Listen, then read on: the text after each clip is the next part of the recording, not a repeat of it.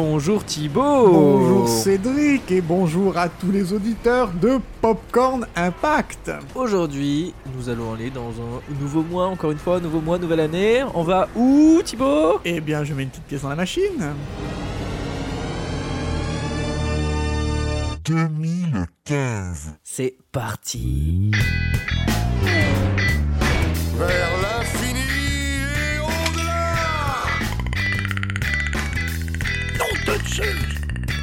Lilou Dallas Mood qui passe. On va manger des chips. J'ai ce bel goût. Et voilà, on a les droits. Vous écoutez Popcorn Impact. Nous sommes en mai 2015 et dis-nous, que dit la grande machine à humains, cette nouvelle machine que nous avons mise en place et qui nous donne le nombre d'humains sur une année? Eh bien, tout à fait. Alors, écoute, je mets à nouveau une petite pièce dans cette grande machine à humains.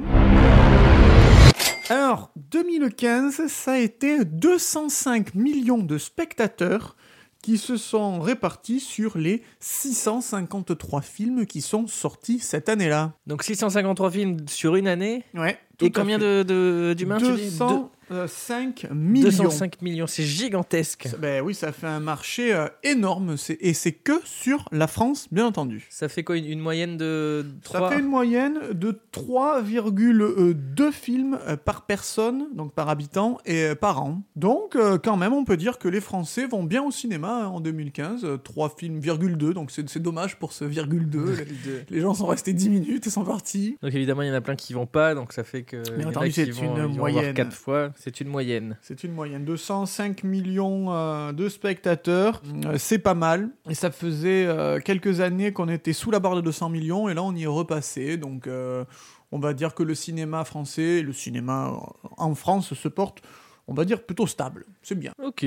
Et donc, euh, parmi ces 205 millions, il y en a qui sont allés voir deux films futuristes, deux films que tout oppose. Un film assez pessimiste sur un futur post-apocalyptique, Mad Max Fury Road. Ouais, Fury Road, ouais. Et un film euh, futuriste un peu plus optimiste et que à la poursuite de demain et son monde utopique. Donc on est vraiment dans deux opposés. Sur cette émission, on va parler de deux films alors que d'habitude c'est trois. Vous avez vu, on varie, on change, on s'adapte. Oh. On va vous donner encore plus euh, d'informations. Oui, Quelle audace, Cédric on ose, on Quelle forme Donc euh, Thibaut va s'occuper de Oui. Mad Max, je vais m'occuper de À la poursuite de demain. Euh, Mad Max sorti le 14 mai, euh, À la poursuite de demain le 20 mai. Euh, Donc c'est Thibaut qui s'y colle en Donc, premier. euh, oui, effectivement, ça fait, oui, ça fait une semaine. oui. Je, je me disais, tiens, c'est c'est bizarre, ils sont sortis euh, proches, mais non, non. Oui, j'ai eu cette impression. C'est cette impression, mais elle, elle- Non, non, elle le- est faussée. Elle est faussée. Et le ben c'est 14. parti. Mad Max a dû sortir un jeudi, ou à la poursuite de demain un mardi. Mais voilà, écoutez, il y a des règles comme ça, on découvre, on apprend, c'est oui. du direct, c'est magique. C'est magique. Oui, alors c'est du direct, vraiment live, live. Allez, c'est parti sur les routes de la fureur. Dans ce désert, je suis celui qui fuit autant les vivants que les morts. Un homme réduit à un unique instinct. Survivre. Mad Max Fury Road de George Miller, sorti donc en mai 2015 avec Tom Hardy, Charlize Theron, Nicolas Hoult, Rosie Huntington-Wiley et euh, d'autres euh, acteurs. Zoé Kravitz, la fille de, de Lenny Lenny Kravitz, ah ouais, incroyable. Hanté par un lourd passé, Max estime que le meilleur moyen de survivre est de rester seul, grand solitaire comme nous l'avions vu dans les précédents films. Cependant, il se retrouve embarqué par une bande qui parcourt la désolation d'un monde post-apocalyptique à bord d'un véhicule militaire piloté par Furiosa. Vous voulez survivre? On y va Il fuit la citadelle où sévit le terrible Immortal Joe qui s'est fait voler un objet irremplaçable. Enragé, ce seigneur de guerre envoie ses hommes pour traquer les rebelles impitoyablement. Qu'on me les rende Elles sont à moi Donc il y a un scénario dans Mad Max. Oui, Eh ben, ben- bien entendu, bien entendu. Alors, Mad Max Fury Road, d'après toi, combien ça a fait d'entrée Allez, je mets une pièce dans la, dans la machine, machine à humains. 2 360 586 humains. 22e film de l'année. Tout à fait. Euh, c'est un très très beau score, mais comparé à la saga Mad Max, euh, en France, c'est celui qui a le moins marché. Alors ça se joue dans un mouchoir de poche, hein, puisque Mad Max 1 et 3 n'avaient que euh, quelques milliers de spectateurs de plus. Et par contre, le Mad Max 2 avait fait 3 millions 6. Le meilleur. Donc, voilà, c'est le Le des meilleur trois premiers. en termes de- d'entrée et en termes aussi d'avis critique. Le, le 2 était bien, euh, bien coté euh, jusqu'à l'arrivée de ce Mad Max Fury Road. Donc euh, le numéro 3 aussi fait mieux que le 2. Le numéro Que- 3 ouais, fait mieux que, que- que le Mad 4. Max Fury Road, Ouais, pardon. Tout à fait. Le numéro 3 D'accord. fait mieux que le 4. oui. Tina Turner fédère. Tina Eh oui, Turner ça. Tina Turner, oui. Mais le, le numéro 3 a fait mieux parce que comme le 2 avait fait 3 millions 6, même s'il était inférieur au 2, Il a été propulsé un tu, peu. euh, tu avais la l'aura du 2. On pensait... La euh, fameuse Laura. Voilà. Mais no- notre, notre 4 qui est sorti euh, moult, moult temps plus tard. 20 ans plus tard, non? Euh, ouais. Alors on pouvait avoir un petit peu, euh, petit peu peur parce que Mad Max est sorti en 2015. Rappelle-toi Cédric en 2015, il est sorti euh, Jurassic World qui Oui. était euh, la suite reboot tout de. Jurassic Park. Il est sorti Terminator Genesis. Ah Qui était la suite, reboot, sequel, re- reset, tout ce que tu veux de Terminator. Et il est sorti également, au risque de te faire grincer les dents, Star Wars 7, qui était la suite, pas reboot cette fois, de, Star Wars. Donc c'était C'est un peu déguisé en reboot. C'est un peu... bon, C'est une autre histoire. qui, plusieurs grosses franchises qui euh, se euh, ressortaient au cinéma. Eh, 2015, c'était lourd. Hein. Ouais. Si dans le cas de Jurassic World, le, le bilan était un peu mitigé, c'est-à-dire gros succès mais pas forcément critique, succès public. Dans le cas de Terminator Genesis, il n'a eu que ce dont il méritait. Oh oui. Et le cas de Star Wars 7, je ne m'épancherai pas dessus. Gros succès public, succès critique, porté par euh, la nostalgie. On va pas euh, risquer de froisser euh, les amateurs euh, de Star Wars. Pour, Tu euh, cherches la guerre. pour Mad Max euh, Fury Road, par contre, euh, eh bien, on est plutôt dans le même style que euh, Genesis au niveau des attentes. Il y avait longtemps que je t'attendais. Euh, on se dit qu'est-ce qu'on va pouvoir avoir de Mad Max euh, 25 ans après, en changeant d'acteur, euh, en changeant euh, de quasiment tout et en même temps en conservant tout. Mais c'était sans compter sur le fait que à la barre, nous n'avions point, comme pour Genesis, de producteur, mais nous avions un véritable auteur présenté dans la bande-annonce comme un génie visionnaire. Le génie Je visionnaire de Babe. Bien sûr, tout à fait. De euh, George Miller, effectivement le réalisateur de la trilogie initiale des Mad Max, et également à la barre de Babe et de sa suite Babe 2, ma maman à moi. Juste ciel, mais qui es-tu, toi Babe. Qui sont loin d'être des mauvais films. Oui, euh, ouais, ouais, ils sont vraiment intéressants. ouais. Et tout Surtout comme euh, les excellents Happy Feet et Happy Feet 2, Find me, find me. Mais qu'est-ce qu'il fait là? J'y crois bien qu'il chante. Ah non, c'est pas ça, chanter. euh, qui a fait un peu moins de bruit Happy Feet 2, alors que pourtant il, il, euh, il était tout aussi bien que le premier, qui ont été deux gros succès, enfin plutôt Happy Feet 1 que le 2, euh, gros succès au box-office. On est à l'op- à l'opposé de Mad Max avec ses films. À l'opposé de Mad Max, tout à fait, tout à fait. Euh, George Miller, suite à Feet euh, 2, euh, s'est concentré sur un projet euh, de Justice League qui n'aboutira pas. Ah oui, c'est vrai. Et c'est de cette, de cette profonde frustration qui est ressorti un projet de longue date dans son imagination, Mad Max Fury Road. Je dis longue date car dès 2003, il était déjà euh, indiqué qu'un quatrième Mad Max du nom de Fury Road euh, serait réalisé sous peu. En 2003 En 2003, Ah oui, c'est les premières ébauches que nous ayons, les, les plus lointaines euh, archives de Fury Road. En tout cas, le titre était déjà là. Alors là, euh, en 2015, nous avons un film qui est construit comme une profession de foi euh, humaniste qui contrecarre tous les dogmes et toutes les conventions en vigueur pour nous intimer de respecter le monde. Il y a un avant et un après Fury Road, je, m'entends. Euh, Pas mal de choses ont été dites lors de la sortie de, de Mad Max, entre des gens qui euh, étaient choqués, entre des gens qui ont beaucoup aimé, entre des gens qui pensaient que ça allait être pas bien, entre des gens qui trouvent, qui crient au chef-d'œuvre. Donc ça a été, euh, ça a été commenté assez justement, assez intelligemment, avec passion. C'est un chef-d'œuvre Tout à fait. Et, et d'avoir vu tant de d'enthousiasme, tant d'analyse pointue, mais surtout finalement euh, tant d'amour et, et tant de bien de bonnes choses dans cette mise en scène, dans, dans son propos, dans sa folie. Comme si il y avait l'unanimité finalement derrière ce film, derrière les codes, derrière les mythes, derrière les émotions ou, les thèmes qui- qu'il convoque. Et, c'est suffisamment rare dans l'histoire du cinéma moderne pour être euh, noté. Je suis votre rédempteur. C'est par ma main que vous renaîtrez sur les cendres de ce monde. C'est non seulement une suite, mais c'est également, c'est là où on a cette tangente entre la, séquelle et le reboot. C'est qu'on a le personnage de Feuillosa qui nous amène une nouvelle mythologie comme un alter ego de Max. On a Max qui est réinventé, incarné par un nouvel acteur sans finalement que ça nous gêne.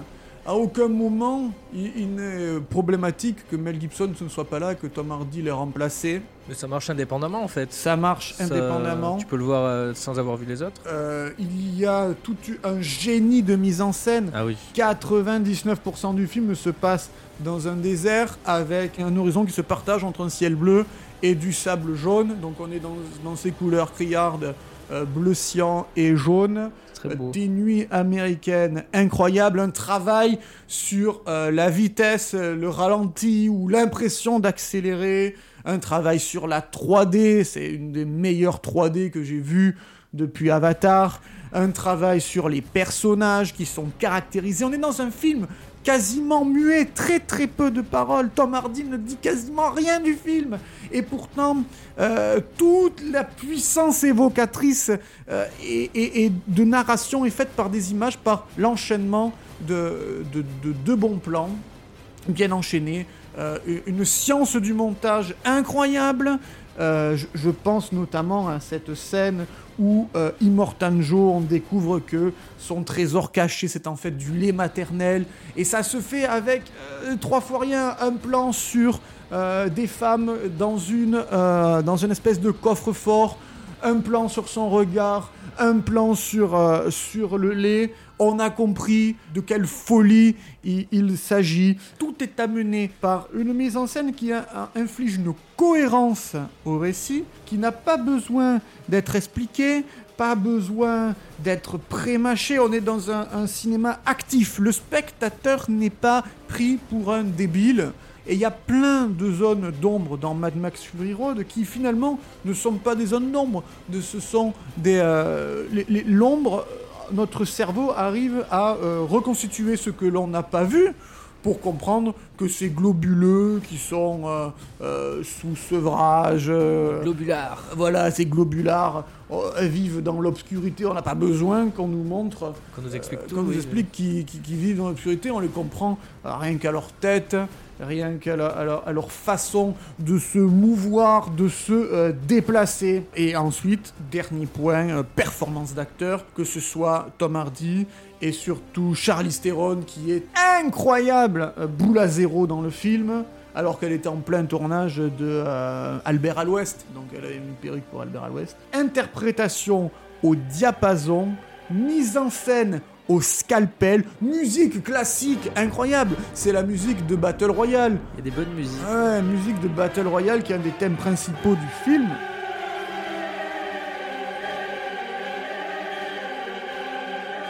Effets spéciaux incroyables. Et d'ailleurs, pourquoi incroyable Parce qu'il n'y en a pas tant que ça. C'est beaucoup d'effets pratiques. C'est comme on dit. 80% de- d'effets faits sur le tournage par notamment la, la troupe du Cirque du Soleil qui s'est balancée sur des arcs de au-dessus des ouais. voitures. C'est toute une, une- oui, toute une chorégraphie, tout- tout- des cascades, un, un savoir-faire euh, incroyable qui fait de ce Mad Max Fury Road un chef-d'œuvre incontournable.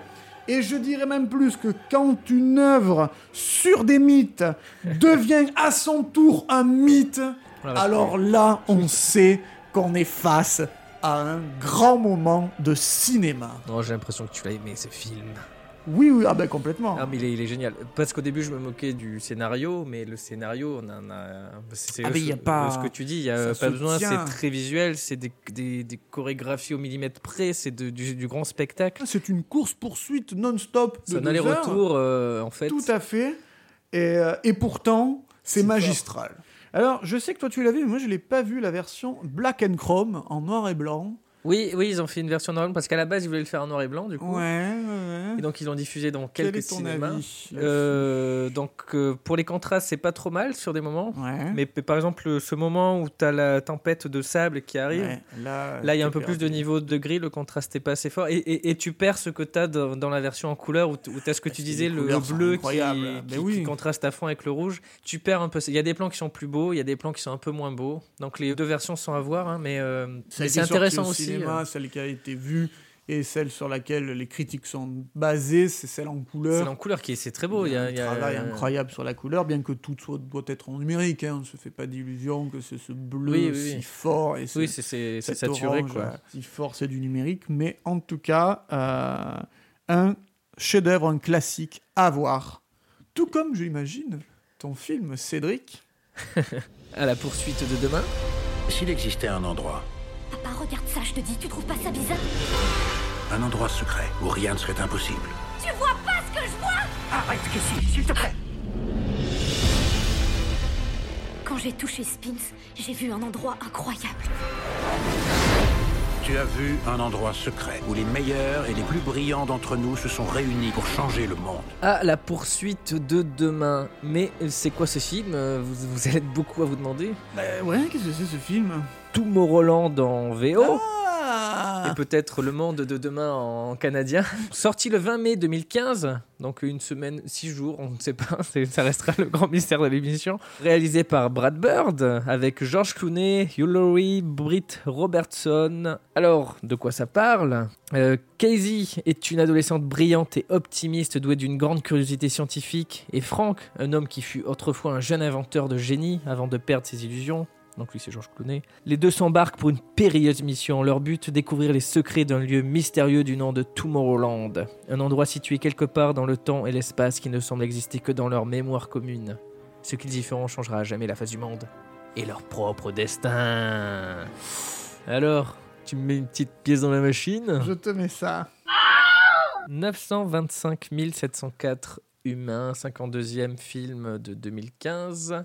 C'est pas fameux. Ah, Il faut savoir que c'est un film de Disney. Ils ont l'habitude d'avoir des succès, du market euh, Et de l'argent. et de l'argent pour bien vendre leurs films. Donc à première vue, 925 000, on s'approche du million pour un film, un film original. C'est pas une franchise, ça va. Mais c'est pas GG. T'es bien avec ton GG, là. Oui, bon, je, je vais, je vais clairement, c'est un échec. C'est un échec euh, en France, un échec euh, dans le monde encore plus. Euh, son budget, donc de 190 millions. Donc c'est un blockbuster, c'est Ah énorme, c'est gigantesque. Il a rapporté dans le monde 214 millions, ce qui fait une rentabilité de 113%. C'est un échec. C'est 40% des recettes qui vont dans la poche des studios. Donc, il faudrait que ça double au moins le budget. Et là, bah, c'est à 113%, ça ne double pas, ça va pas du tout, ils ont perdu de l'argent. Aïe, aïe, aïe. Adieu les vacances à Tahiti. Georges Clooney va aller refaire du café, là. Et oui, un petit peu plus pour arrondir les fins de mois, ça, il doit l'avoir dur. Mais qu'est-ce qui s'est passé? Parce qu'il y a Brad Bird, donc euh, Brad Bird c'est une grande figure de Disney, c'est le, ré- le réalisateur de beaucoup de films d'animation, Le Géant de Fer, et pour Pixar Les Indestructibles 1 et 2, qu'il a fait euh, plus récemment. Euh, Ratatouille, c'est des succès énormes à chaque fois, et il a aussi fait ses- euh, des films avec des vrais humains, comme euh, Mission Impossible, Ghost Protocol, Protocole fantôme en français, Tout à fait. je ne sais le quatrième épisode. On a donc le fameux Georges Clooney, qui, bon, qui, qui est quand même une star, qui est censé attirer du Ce monde. n'est pas personne, hein, Georges Clooney. C'est pas personne, plus un scénario de Damon Lindelof. Bon, lui, il est c'est un peu plus mitigé. Il y en a qui aiment, il y en a qui aiment pas. Qui c'est ce monsieur? Qu'est-ce Qui qu'il a fait? Qui c'est ce type? Euh, On lui doit Lost, Ah The Leftovers, je vous le recommande, cette série. Euh, ou Prometheus. Donc c'est un mec qui aime bien les mystères, qui aime bien balancer des trucs. Il fait du bon boulot, mais euh, aussi c'est décrié, pas que. mais pas que. Et donc euh, et le film, il est bon, il est bien. Je spoil un petit peu, mais donc c'est pas ça le problème quoi. Qu'est-ce qui se passe, Cédric? Il y a plusieurs raisons en fait qui peuvent expliquer ce, ce bide. Ce Aïe, bide aïe, qui aïe. n'est pas sans rappeler à la même période The Lone Ranger, euh, sorti en 2013, et, Et, euh, John et- John Carter, sorti en 2012. Disney a enchaîné les, les, les bidasses, Aïe, aïe, j'ai envie de dire, les, les gros bides en, en 3 ans. Là, on est sur, en 4 ans, en 3 ans. C'est c'est un peu une catastrophe. Et dans le même, euh, dans le même esprit, dans le même style de- d'univers euh, des Pirates des Caraïbes, euh, nouvelle West- génération. Version western, ouais, pour Ouais, The Lone pour- Ranger, euh, pour le un John public Carter. jeune, quand même. Public jeune, mais aussi qui ose en fait, qui ose faire des, des nouveaux trucs. C'est pas vraiment des franchises. Et ils osent, et finalement, tu vois que ça ne marche pas forcément de, de tenter autre chose. Donc, on revoyage un peu dans le temps, on arrive en 2010, et Disney sort de gros succès. Là, il y avait des gros succès avec Pirates des Caraïbes. là. Ah, tu vois, quand on parle du loup. Quand on parle du loup, on y vient. Je suis pas sûr que je la mérite. Gisèle. C'est qui celle-là? Qui? Vous l'avez peut-être mérité, celle-là. Vous le savez, sans doute, Pierre des Caraïbes est inspiré de l'attraction Pierre des Caraïbes de Disneyland. Ah, Ah, et ils se sont dit, tiens, c'est, ben, ça marche bien, donc on va essayer d'attraper, de, De pérenniser la d'adapter, chose. de pérenniser et d'adapter une autre attraction. Ah, super. Et donc ils ont adapté Tomorrowland, donc c'est un secteur de Disneyland. Si vous connaissez, c'est ce secteur un peu inspiré de l'univers de Jules Verne. Ah, avec mais ce- oui, c'est un peu steampunk. un peu steampunk, ouais, c'est ça. Ça y est, à Paris aussi. À Paris, oui, oui, exactement. Quand vous rentrez dans le parc, allez sur la droite et vous tomberez sur Tomorrowland. Vrai, c'est maintenant, C'est là où il y a Space Mountain. il y a Space- Hyper Space Mountain Hyper euh, Space maintenant. Mountain, Euh, pardonnez-moi. maintenant, c'est en train d'être un peu à la sauce euh, Star. Wars. Ah, Star Wars. Star Wars. Ah oui, oui. C'est vrai, il y a le Star Tour et tout. Le Star Tour, le... c'est, ouais, à sur le côté à droite quand on rentre. Pour ceux qui sont déjà allés à Parce Disneyland que- Paris. C'est ça. Parce que si vous allez à gauche, vous allez tomber sur le manoir hanté, Oui. qui a aussi été adapté Ah, ça, par c'est Disney. Ah le manoir hanté, c'est 999 fantômes avec Non. Eddie Murphy. On en parle. pas- Oui, Le vous, manoir vous ne le saviez c'est pas. mon hein. attraction favorite à Disney. Eh ben, il y a eu un film qui avec donc euh, qui n'a pas trop marché. Oui, non. Alors, c'est... en fait, ils auraient dû se baser sur les retours d'expérience du manoir hanté 999 fantômes plutôt que de se baser sur les Sur retours des Pirates des Caraïbes. C'est vrai. Et ils voulaient même faire une attraction sur It's a Small World, donc ce fameux manège avec des poupées. Non. Mais ils l'ont pas fait. Mais ce beau, ça. manège apparaît dans la poursuite de demain. C'est le, c'est le manège qui leur permet de, de rentrer dans le monde futuriste. Ouais, c'est un peu... euh, C'est un peu osé quand même hein, de, de faire un film sur la foi d'une attraction. Et c'est un peu osé parce qu'il n'y a pas de scénario. Tu adaptes, tu adaptes, tu, adaptes une idée en fait. Donc euh, tu sais pas du tout ce que ça va donner, mais c'est un univers. Pirates des Caraïbes, ça a donné un bon univers. Et l'attraction a été réadaptée avec des personnages et tout. Ça c'est marrant. Tomorrowland, ben non du coup. Ni dans le manoir hanté, qu'il n'y a pas Eddie Murphy qui apparaît. Même s'il était en construction là il y a quelques temps, quelques mois. Mais bon, c'est une autre histoire. Revenons à notre poursuite de demain. Donc euh, nous sommes en 2010, Disney veut lancer ça et il lance le film 1952, c'est son premier titre. Pourquoi Cédric 1952 C'est quoi cette affaire? C'est quoi cette affaire? 1952 En fait, c'était l'étiquette qu'il y avait sur une boîte, une boîte rangée euh, dans les archives de Disney qu'on a retrouvée en 2008. C'est c'est très intéressant. C'est euh, 1952, c'est la date de la création de Wend, WED Enterprises, WED, connu Mhm. aujourd'hui sous le nom de Walt Dis- Walt Disney Imagineering. Donc c'est eux qui bossent sur les nouvelles attractions. Ok.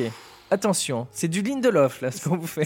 C'est- perché, hein Bah, en fait, c'est les archives. En gros, c'est une boîte avec des concepts, Ouais, ouais, ouais. des attractions qui vont arriver. Et là, il y avait des concepts assez intéressants que Walt Disney voulait présenter en 1964 à la- l'exposition universelle de New York. D'accord. D'accord Et donc, c'était des concepts d'une ville futuriste, un projet de Walt Disney. Il voulait créer une ville utopique, une ville euh, à lui, où il serait le dirigeant, qu'il appellerait Epcot pour euh, Experimental Prototype Community of Tomorrow, que l'on traduira par euh, prototype expérimental de la communauté de demain.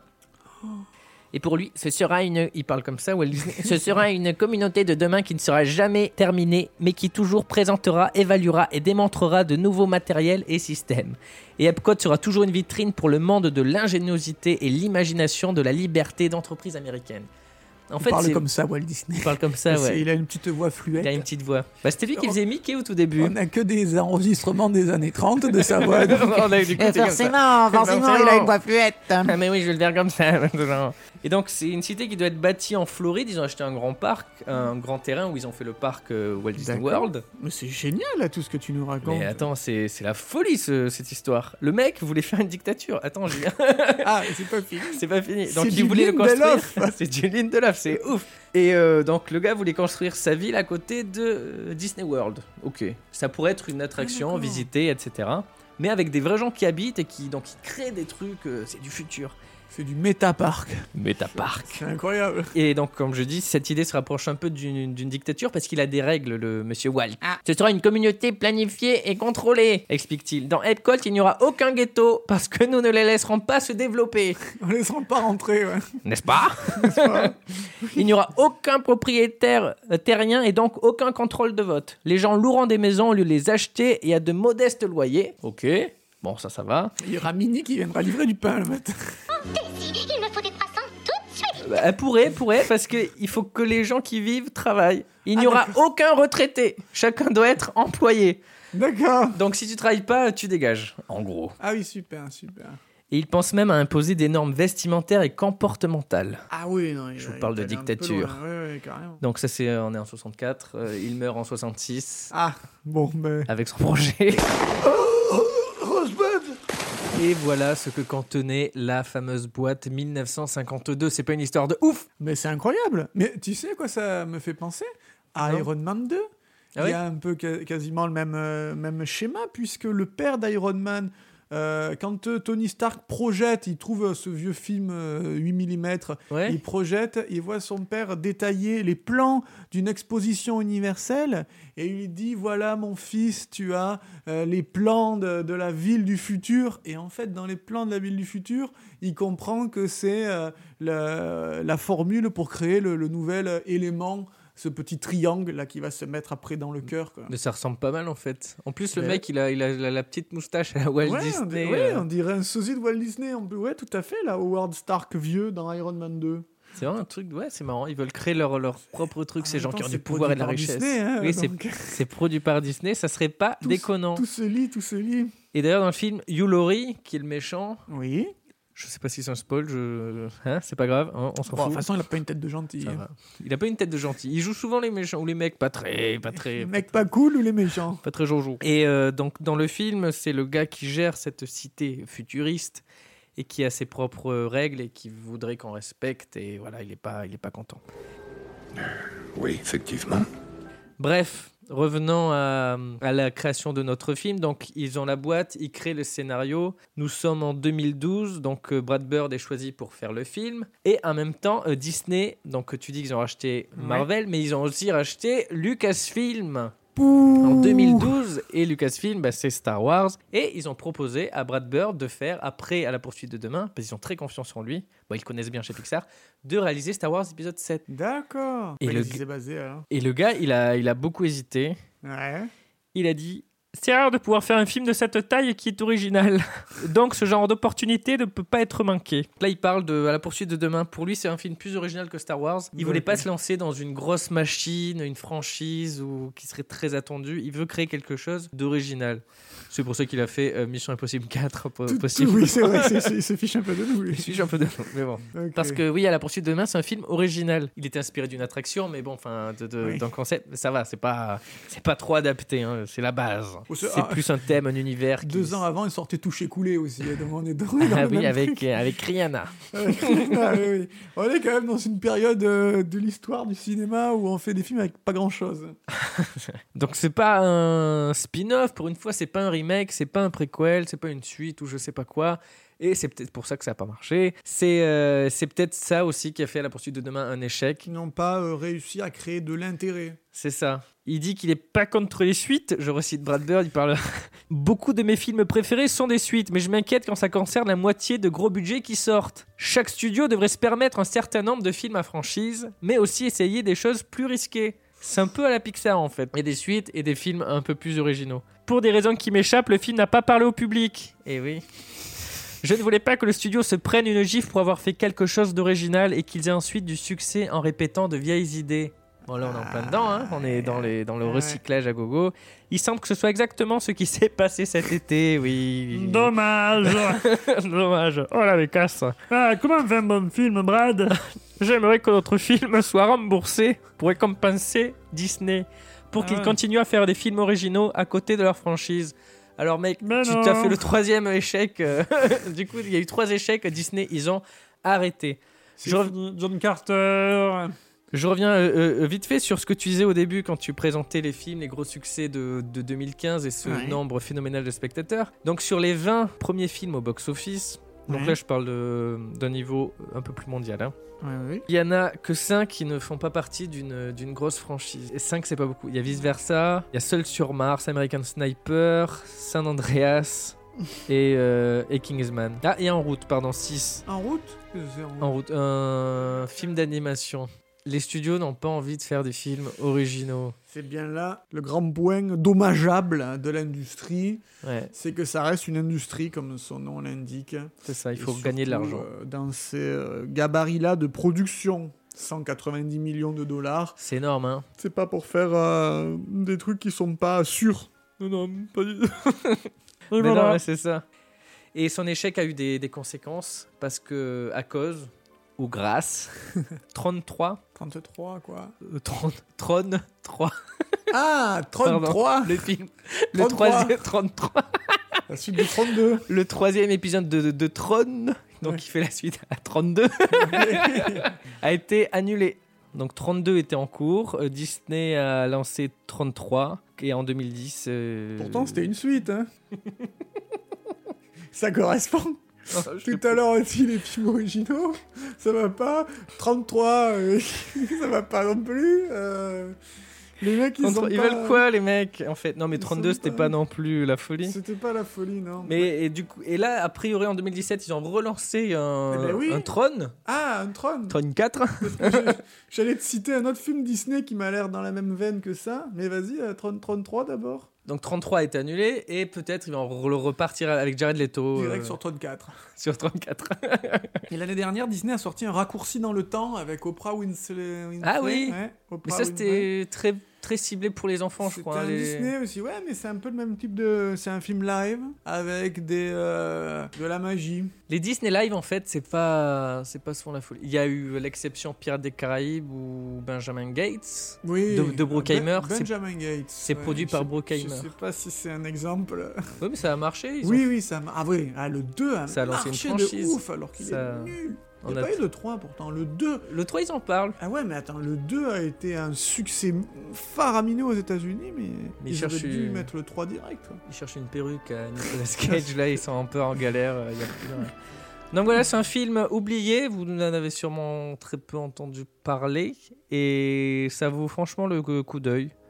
Donc voilà, on a deux films assez opposés qui sont sortis Ouais. à 6 jours d'écart, Avec des publics euh, com- radicalement différents. très différents, Euh, mais Mad Max c'est quand même, euh, c'est quand même un Mad bijou. Max, Rated R et euh, à la poursuite de demain, il est PG, c'est-à-dire Oui, comme les dessins animés. Ah oui, non mais c'est ça, c'est très, euh, c'est c'est très familial. C'est pour tout, tout, tout public. Très familial, mais c'est très bien. Donc voilà, on a, on a fait le tour de notre Tout futur, on a vu les deux visions du futur. On va pas se, se tenter un top 2 puisqu'il y a que deux films. mais, Bah, Mad Max et la poursuite de demain. mais non, non, les deux, les deux sont à voir. Les deux sont à voir. Mais un peu plus euh, Mad Max si vous n'avez pas vu Mad Max. Ah, de- du propre aveu, Ah oui. c'est ah, c'est à voir. Les, les deux sont à voir. Les deux, ont, de toute façon, ont une vraie euh, mise en scène, une vraie singularité de mise en scène, et ne sont pas ni l'un ni l'autre euh, des suites opportunistes ou, ou des films euh, bâtis sur des volontés de producteurs. C'est ça, c'est des films qu'on n'attendait pas, mais qui finalement euh, se sont révélés des bonnes surprises, Tout à l'inverse des films qu'on attend souvent et, Et, qui, qui, sont nous des déçoivent. déceptions. Des déceptions.